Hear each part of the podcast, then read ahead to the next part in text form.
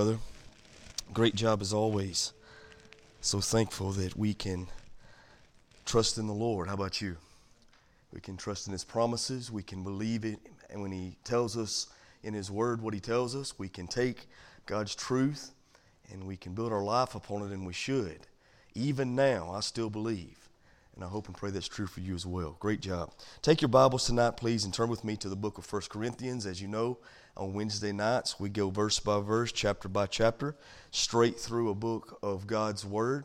And so I want you to take your copy tonight and turn with me, please, to 1 Corinthians chapter number 9. We finished up with chapter 8 last week, and this, this evening we'll be starting in verse number 1 in just a minute. But before we do, I want to review just a little bit so that we're all on the same page. If you remember last week when we were together, I spoke to you from 1 Corinthians chapter 8, and I told you that in chapters 8, chapters 9, and then in chapter number 10, the Apostle Paul deals with the subject of Christian liberty.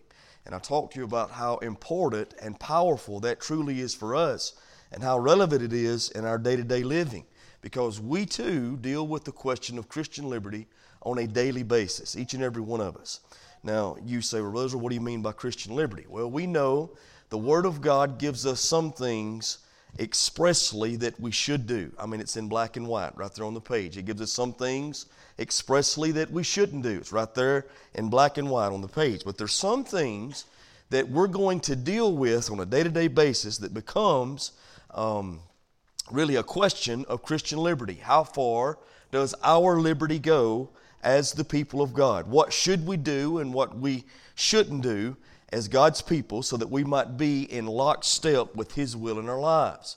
Now, the, we have to, don't have to question when it comes to the things expressly written out in Scripture. Let me see if I can illustrate that for you. I remember um, a few years ago, um, a man wanted to meet with me one Sunday night after service. I'll never forget it. And after that Sunday morning service, he said, Pastor, I want to meet with you tonight if that's okay. And I said, Man, that's fine.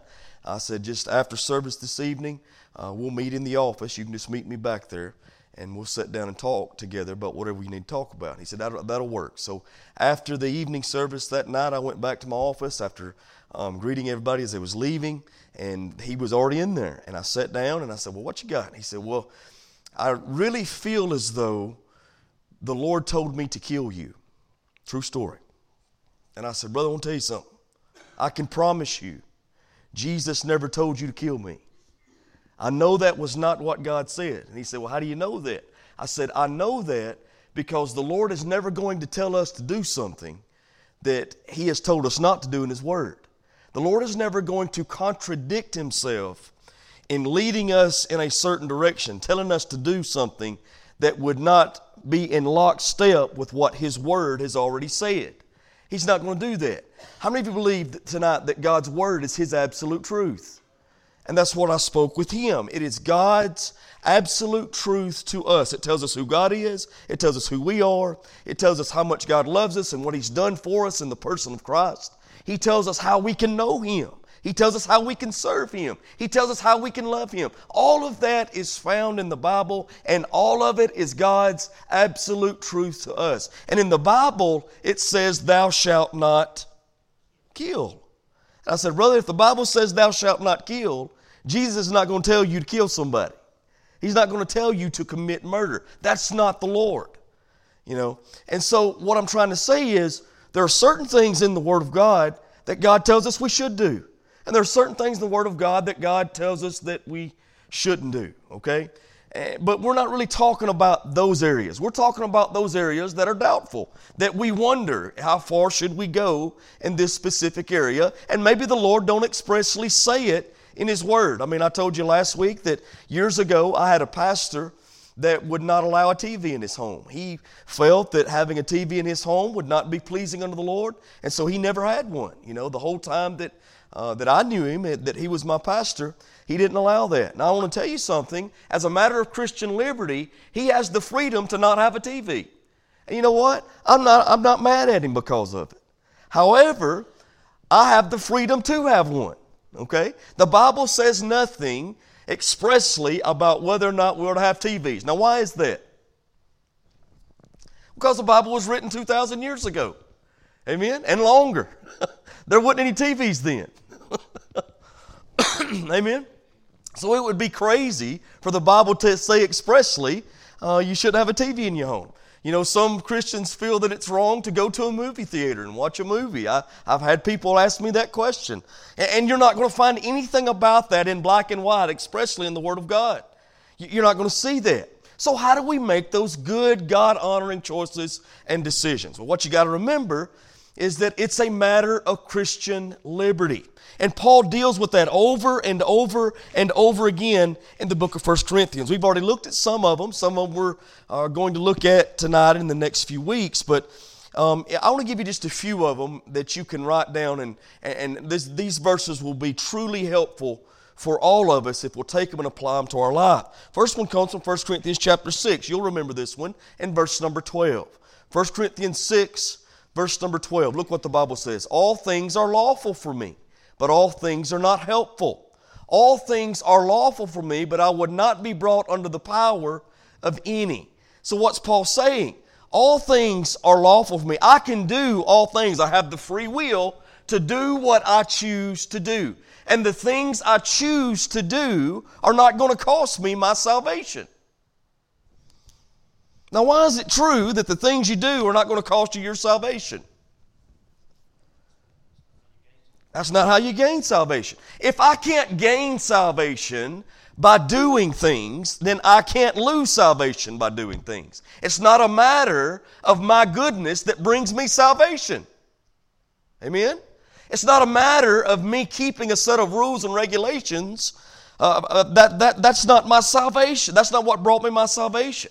So Paul says, All things are lawful for me, but not all things are helpful. Not all things are going to help me do the things that God wants me to do and be what God wants me to be. Not all things are going to help me be the brother or sister in Christ that I want to be to others. Are you get what I'm saying? So he, he tells that plainly all things are lawful, but not all things are helpful. If you're reading in the King James, then it's going to say expedient. I like that. It, when it's talking about expedient, to be expedient means to be on the right path, to be headed in the right direction. And so what he's, what he's saying is that, you know, all things may be lawful, but not all things are going to keep me on the path I need to be on in pleasing the Lord throughout my life. Does that make sense to you? Let's go from 1 Corinthians 6 and 12 to 1 Corinthians 8 and 8. We looked at this last week. Watch what he says right here. This is really good. But food does not commend us to God. I like that.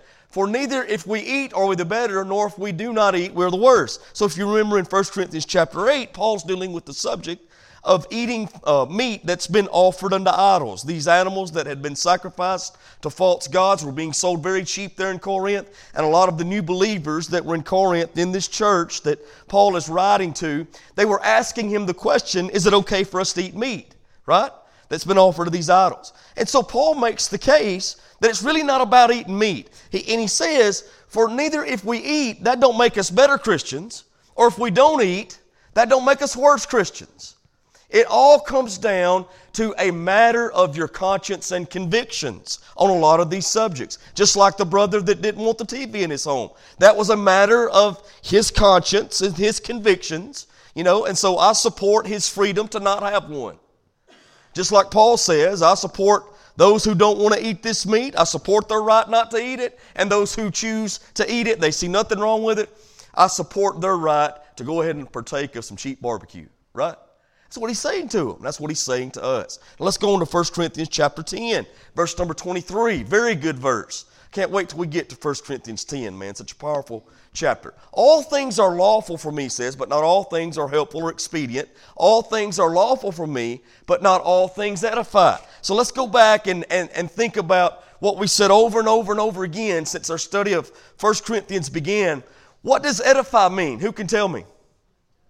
To build up. Right. An edifice is a building, right? So what Paul is saying, a lot of the things that may be lawful, and I have the free will to do it, and it's not going to cost me my salvation.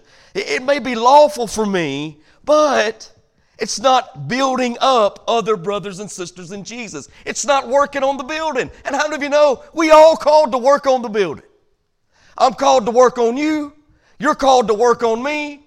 I'm called to encourage you. You're called to encourage me. We are called to build one another up in the Lord Jesus. I'm called to teach you, and praise God, you're called to teach me. This is how it works.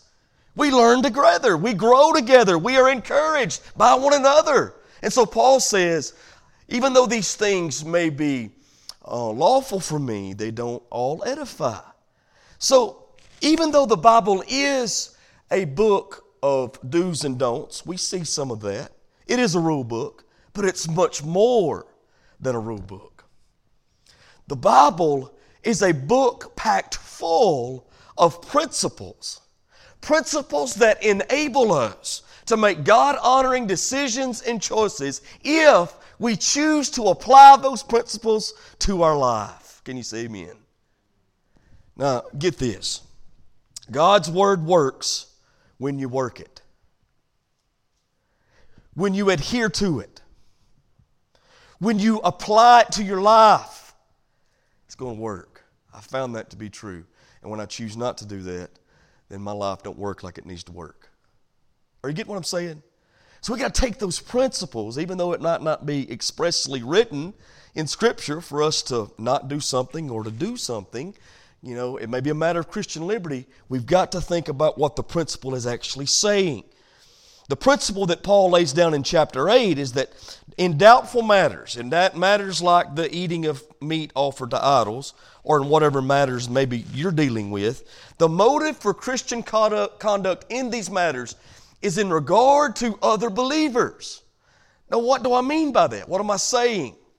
When it comes to doubtful conduct, things that we really don't know what God, God's will is on that particular subject, then it must go back to making sure I don't make a weaker brother or sister stumble. Amen? I don't want my conduct or my actions to cause someone else to be worse off in their walk with Jesus. Again, I want to build them up. I want to help them be better. And, if eating meat offered to idols offends them, what did Paul say? I'm not going to eat meat. If it causes them um, to be weaker in the faith, and it causes a division between me and my brother, if I choose to eat meat and he don't, then I'm just going to leave meat out of the equation because meat is not the real question, is it? What is the real question? What is the real answer? The question is how am I helping my brother to be a closer follower to Jesus? And the real answer should be I want to do everything I can to make sure I'm pointing them in the right way. I'm edifying, I'm encouraging, I'm building up. Are you getting what I'm saying? That's the main deal. That's the main thing. And that's what Paul, the principle he lays out for us. Now, he continues this discussion in chapter 9. And tonight, what I want to do is read verses 1 through 14. And he continues this discussion and uses his own life in ministry um, as a blueprint as to how we are to make this work in our lives. And it's really good. I love how he does it. It's really good here. Um, I really wanted to go on to verse 15 um, through verse about number 18 or 19 tonight. And because I love that next section of Scripture. And we're going to do that next week. Next week, we're going to talk about how we lead, how we bring friends and family members to Jesus. The Bible gives us some fantastic truth, powerful truth, right here in 1 Corinthians 9 concerning that subject. So I want to invite you to come back and be with us next week. And if you've got others um, that are wanting to know how to bring others, their friends and their family members to Christ, and bring them with you. All right? Because I'm telling you, God's truth is so powerful in how it teaches this on this subject. How many know that's my ministry to bring others to Christ? How many know that's your ministry? Don't, don't you want your friends and family members to know Jesus? Don't you want them to miss hell and gain heaven? Don't you want them to experience the abundant life that Christ promised to all who trust in Him? Me too. Me too. And so, if we really want that, then we need to see what God's Word says about it because that's my ministry and that's your ministry. It's up to all of us, isn't it? In the pew and in the pulpit. Whoever we are, as followers of Christ, we're to be proclaimers of this gospel with our lips and with our lives. I'll stop right there. We're going to talk about more of that next week, okay? But tonight, let's look at verses 1 through 14, and I want you to see how Paul uses the subject of Christian liberty, or excuse me, uses his own life, his own ministry to describe the subject of Christian liberty. Look at verse number 1. Am I not an apostle? Am I not free? Have I not seen Jesus Christ our Lord? Are not ye my work in the Lord? And if I be an apostle unto others, yet doubtless am I to you. Or excuse me, if I be not an apostle unto others, yet doubtless am I to you. For the seal of mine apostleship are ye in the Lord. I love that. Mine answer to them that do examine me is this Have we not power to eat and to drink?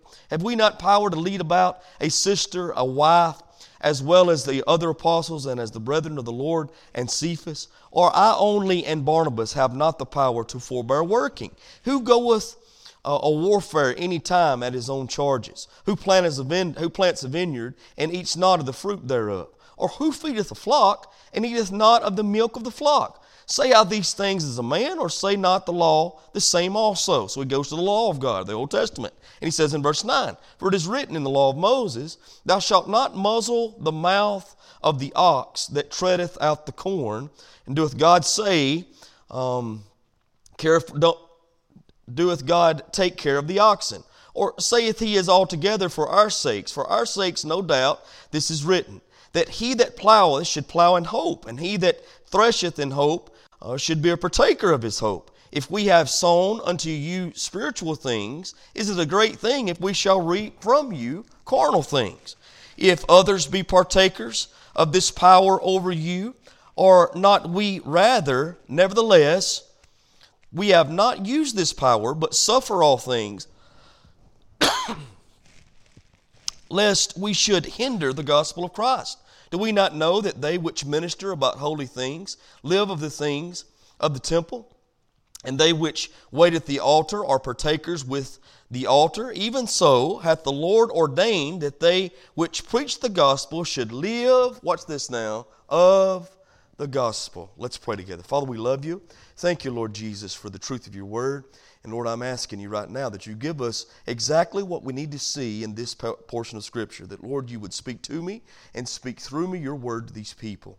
God, I'm so thankful for the opportunity and privilege you give me to stand before an open Bible because I know your word is truth and your truth sets us free. Your truth gives us the principles we need to make God honoring decisions each and every day. Help us to see what your truth is saying unto all of us. Help us, Lord, to see plainly just exactly what you want and help everything that happens tonight to be in honor and glory to you. In Jesus' name we pray.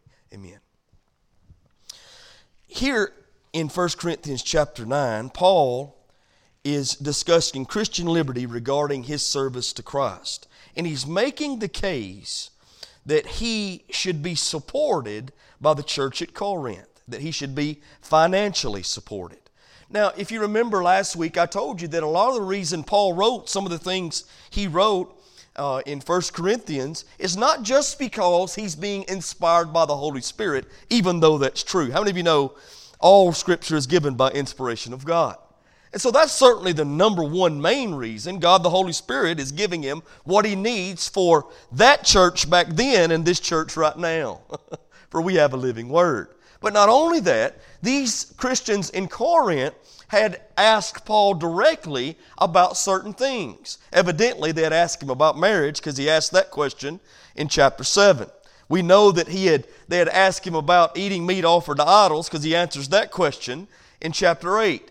Evidently, in Corinth, there were some people who had a problem with paying Paul and Barnabas and the missionary team uh, that came and did the work of the ministry. They had a problem paying the preacher, they had a problem, problem paying the servants of God. Now, let me tell you something. I want you to know, you may not know this, um, you may know it, I don't know, but there's some people who have a problem with paying the preacher. They have a problem with paying servants of God for doing the work of God. Matter of fact, I had a man tell me years ago, I'll never forget it. He was actually a, um, you know, a member of, uh, let's just say, well, he was a deacon. I'll just say it. All right, that's what he was. He said that he felt that um, he felt that you shouldn't pay the preacher because if you keep him poor, you'll keep him humble. He said that out of his own mouth. Now, he said it, you know, kind of in a condescending, maybe a little joking way, but I believe there was an element of truth in what that brother really believed by what he said because I knew how he acted. I knew the decisions that he made. I knew the choices that he made. And so I think deep down, he really believed what he said. A lot of people are like that. Now, I'm thankful you're not like that. I'm extremely thankful you're not like that. And I am in no way saying that um, this church has ever been that way toward me and my family. I am so very thankful that you know what God's Word says. See, a man that has that attitude, first of all, does not have a lot of biblical knowledge. And that attitude is sinful. It's sinful, listen to me, because it goes completely and totally against the teaching of the Word of God. Let me tell you what else it is it's extremely insensitive because he's saying that about a brother in Christ, a brother in Christ whom he's supposed to love. Amen. And that don't sound too loving, does it? I actually had a pastor come to me years ago, and he was living in the church, um, the, the home that the church provided for the pastor. And his air conditioning had went out. And it was in the middle of summer. I was actually there the week that um, the, the air conditioning went out preaching a revival. And he spoke to me about it. He said, This uh, air conditioner's been out all week, but we've got some in the church that don't want to replace the air conditioning. Now, it wasn't that the church didn't have the money, they had about $20,000 in the bank. But nobody wanted to replace the air conditioning. So the pastor and his family is sitting in that house burning up day and night. And the church having the money to pay for it. I'm just telling you the, the, the attitude of the people in Corinth who didn't believe in supporting the pastor is the same attitude that a lot of people have today. And so Paul deals with it head on, all right? And he deals with it in such a way, like he always does. I'm telling you something, he, Paul would have been a fantastic lawyer. He really would have. Matlock ain't got nothing on the Apostle Paul. That was always my favorite. Uh, man, Matlock, that brother right there, um, could, could lay out a case as brilliantly as anybody that I've ever seen on TV. Now, there's a reason for that. He had a script that he was going by, right? And, and, he knew exactly what to say when to, and when to say it. And when he said it wrong, he got to do it over again. Paul was better than him because he didn't have a script. He just got God the Holy Spirit speaking to him. And as God was speaking to him, he was laying out his case according to God's truth. And that's what he does right here in these first 14 verses. Now, he says something. He, he says in verse number one, uh, that the, the first reason, the first argument that he gives, the first defense that he makes concerning his claim that the church at Corinth ought to support him and his ministry financially is that he's an apostle. And he asks some questions. He asks four of them in verse 1, and I want to go through them right quick. He says, Am I not an apostle? So let's answer the question Is Paul an apostle? Yes, the answer would be yes. You say, well, brothers, well, what's an apostle? That's a good question. Let's define our terms. Let's look at what apostle actually means. An apostle in the Greek is actually means one sent under special commission. One sent under a special commission. How many of you know the apostles that we find in the New Testament were given a special commission from the Lord to take the gospel to the whole world? They were given a special commission from the Lord to lay the foundation of the church. Now, if anybody met that condition, it was the Apostle Paul. Now, why do we say that? Well, we know for certain that he wrote 13 books of the New Testament, right? We know for certain that he wrote that many. I think he wrote 14. I personally think he wrote the book of Hebrews as well. So most of the New Testament that we have, which the modern church is based upon today, it finds its foundation on the writings of the Apostle Paul given to him by the person of the Holy Spirit. So if there's ever been anybody who laid the foundation of the church, it was Paul. Amen. He was certainly an apostle. Let me tell you what else about a, that had to be a, a requirement um, of, a, of, an, of, an, apostle. They had to have seen the Lord Jesus. Um, Ephesians chapter number 2 and 20 says they lay the foundation of the church. But we know uh, they were called as ones who were witnesses of the resurrection. They had seen the resurrected Christ. Now, why is that so important? If they're going to lay the foundation of the church, they've got to know themselves and seen with their own eyes that Jesus lives. Because without the resurrection, there is no foundation. There is no life. There is no hope. And so God chooses these men who had saw him with their own two eyes after he had went through the cross, after he had died on the cross, been in the grave, and resurrected that first Easter morning. So he chooses the original 12 minus Judas. They had all seen the resurrected Savior. And he certainly chooses the Apostle Paul as one born out of due season, the Bible says. And listen, Paul too had seen the resurrection of Christ. You said, Brother, how did that happen? Well, he tells us in Acts chapter 9 when he gives his testimony. Paul says that when he was on his way to Damascus to imprison Christians, that the Lord struck him down, down with a great blinding light. Do you remember that? And he says to Paul, he says, Paul, Paul, why do you keep kicking against the pricks? Why do you keep kicking against the goads? I'm trying to goad you in the right direction. I'm trying to get you where you need to be. And the more I keep goading you, the more you keep kicking against what I'm trying to do. So I'm fixing to set you down for a minute and blind your eyes because you've seen the light, the truth of Jesus. Amen? Paul, too had seen the resurrected Christ. That's why he can go to Corinth and say in 1 Corinthians chapter 15, the first four verses, This is the gospel message that I've preached to you that Christ was alive, that he died on the cross, that he was buried, and praise God, he rose again and was seen of above 500 brethren at one time. How can he say it? He can say it because he's seen him. He's seen him with his own two eyes. And Jesus, the resurrected Christ, had changed him. And so he went all over the world telling everybody else that the same Jesus who had changed him could change them. Right? That's what he says in that second part of the verse. Am I not an apostle? Am I not free? Have I not seen Jesus Christ our Lord? Are not ye my work in the Lord? I love this part.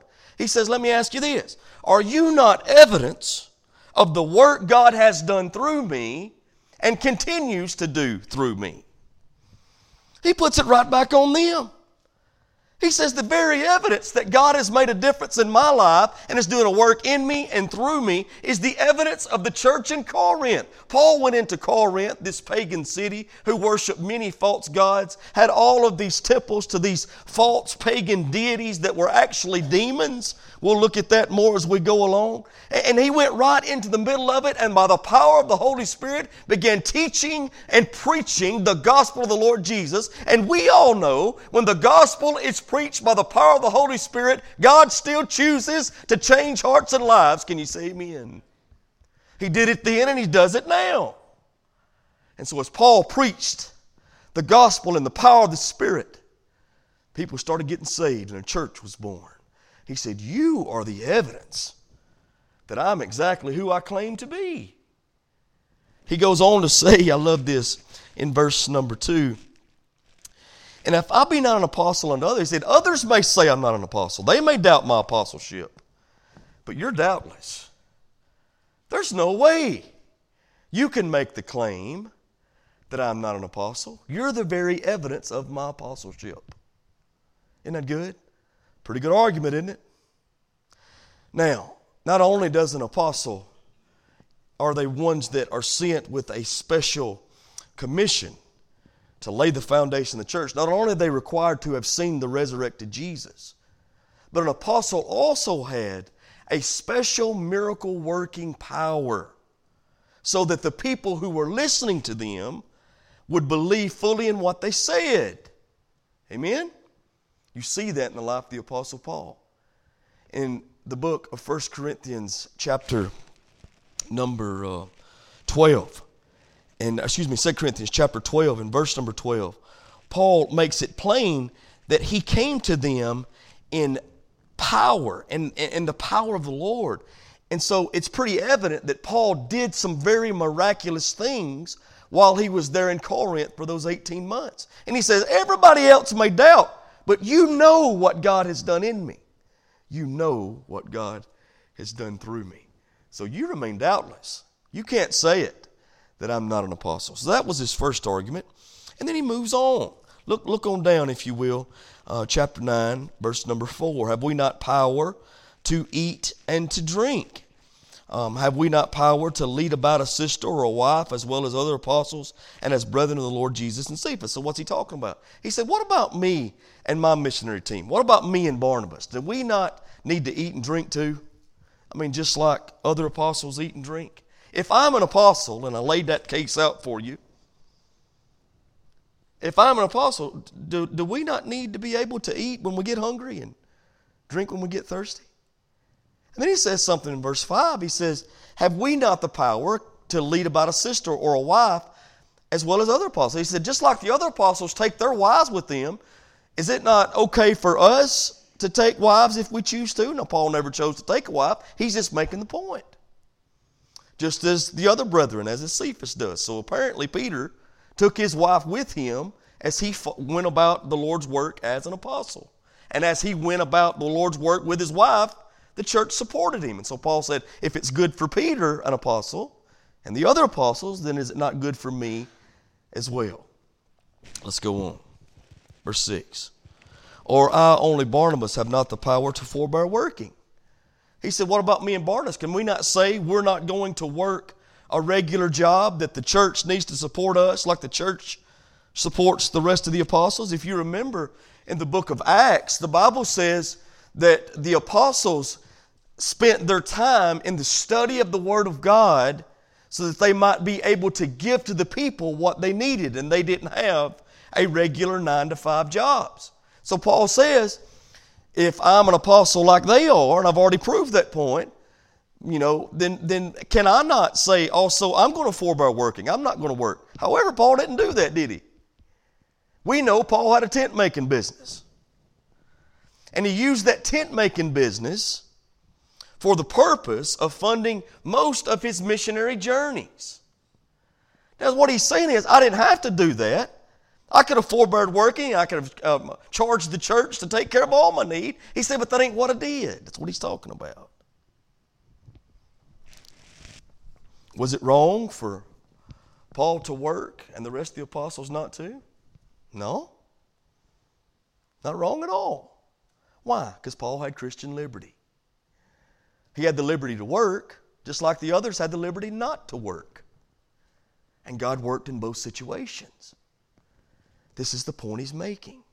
Was it wrong that Cephas or Peter had a wife that went with him as he went about his apostleship duties. Was that wrong? No. He had the freedom to do that, just like Paul had the freedom not to do it. Are you getting what I'm saying? This is what he's talking to us. That's what he's telling us over and over again. Now, not only was his apostleship, you know, his defense or answer to these things, that's what it says in verses 3 and 4. Let's look there, and I want you to pay close attention to two words. He says, Mine answer. Now, the word answer in the Greek actually means defense. He said, The way I'm going to defend this um, is just what we, ju- we had just previously read. He says in verse 4, Have we not the power? Now, that word power in the Greek is the word exousia, it means the right or authority. He says, Do we not have the right or authority to eat and drink just like everybody else? And if we do, then we have the freedom, we have the liberty to take the support the church gives. Now, not only is his apostleship an answer or a defense, but his own human experience and our human experience is also a really good defense. Look, look at the argument he makes in verse number seven. Who goeth a warfare any time at his own charges? Let me ask you something, Brother Eric. I'm thankful for your service, brother. You've been in several different conflicts. When you went did you have to go on your own dime? When you went to serve your country, who paid for that trip? Who paid for your weapons? Who paid for your food? The, government did all that. Why? Because you were doing the work of who? Of the government, for the government. And so that's Paul's argument. He says, look, if a soldier goes to war and he's doing the work of the government, then the government pays for the work. Amen? That's just common sense. Then he goes a step further. He says, Who planteth a vineyard and eateth not the fruit thereof? He said, If a man's out working in the vineyard all day, then he has a right to eat some of the apples. and then he says and that's something else. I really like this one. And who feeds a flock and eateth not the milk of the flock? Now, how many of you know, as a, fa- as a pastor, as a shepherd, Paul was the under shepherd of the good shepherd, the Lord Jesus. He was feeding the flock. And he says, if you feed the flock, then you get paid by the flock, is what he's talking about. His own human experience was his second defense of his freedom to receive the support the church gave.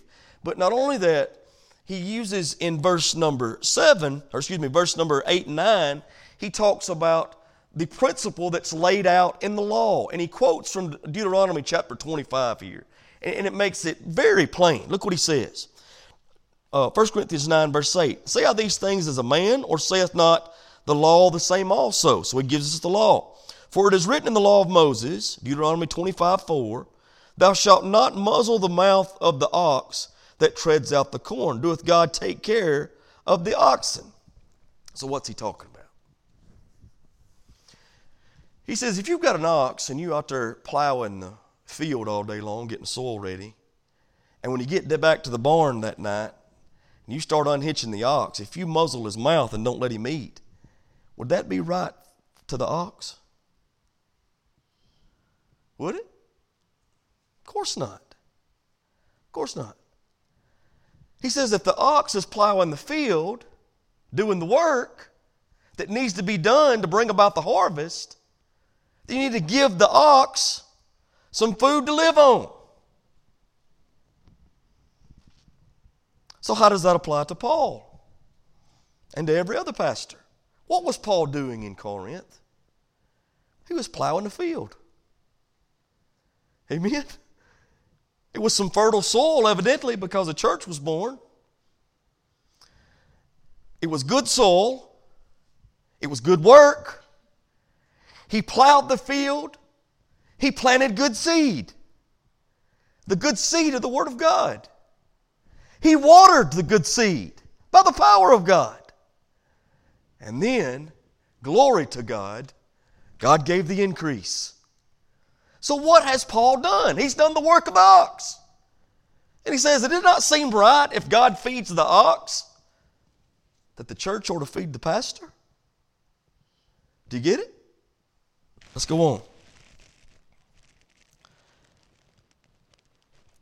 Verse 10 Or saith he it altogether for our sakes? For our sakes, no doubt, that is written. He that ploweth should plow in hope, and he that thresheth in hope should be a partaker of this hope. He said, The ox and the preacher needs to have a hope that if he does the work in the field that needs to be done of planting good seed and watering seed and plowing up the dirt, if he's doing good work, he ought to have hope that he's going to get to eat some of the fruit thereof. That's what he's talking about. If we have sown unto you spiritual things, it is a great thing that we should we should reap from you carnal things. If others be partakers of this power over you, are not we rather also? So not only does he use the principle of the Old Testament, but he also uses the practice that the church was already a part of. He says, Others you have supported, then why do you have a problem supporting us? If it's good for others, then why isn't it good? Why isn't it good for me? I'm an apostle also. You've done it before. Why do you got a problem with it now? Nevertheless, we have not used this power, but suffer all things, lest we should hinder the gospel of Christ. Paul says, I, I should have, I could have commanded that, demanded that, as a spiritual father and the founder of the church. He said, but I didn't want to do that because I didn't want to hurt the gospel. I didn't want to hurt you and the preaching that was going on. He says in verse 13, Do you not know that they which minister about holy things live of the things of the temple? Not only was it an Old Testament principle, but it was Old Testament practice to take care of the priests and the Levites that were ministering to the things of God. You see that all throughout it. Let me give you just a few verses of scripture before we go on. First of all, you'll see it in the book of Numbers over and over and over again.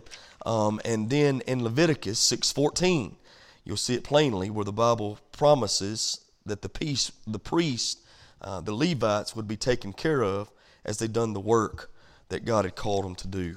And they were taken care of by the tithes of the people. So that's all biblical, that's all scriptural. And um, again, I'm so thankful that you see that, but it, needs to be said because that's where we are, right? We're right here in 1 Corinthians chapter 9. Isn't it good when you just preach the whole counsel of the Word of God? You get a hold of all of it, get a hold of what you need. That's why we expositorily go through a book of the Bible on Wednesday nights. Not only was it true in Old Testament principle, it was true in Old Testament practice. It was true um, uh, with the church in Corinth in the New Testament that they had already done this in their practice. They just didn't want to do it for Paul. Somebody just had a problem with Paul and his preaching.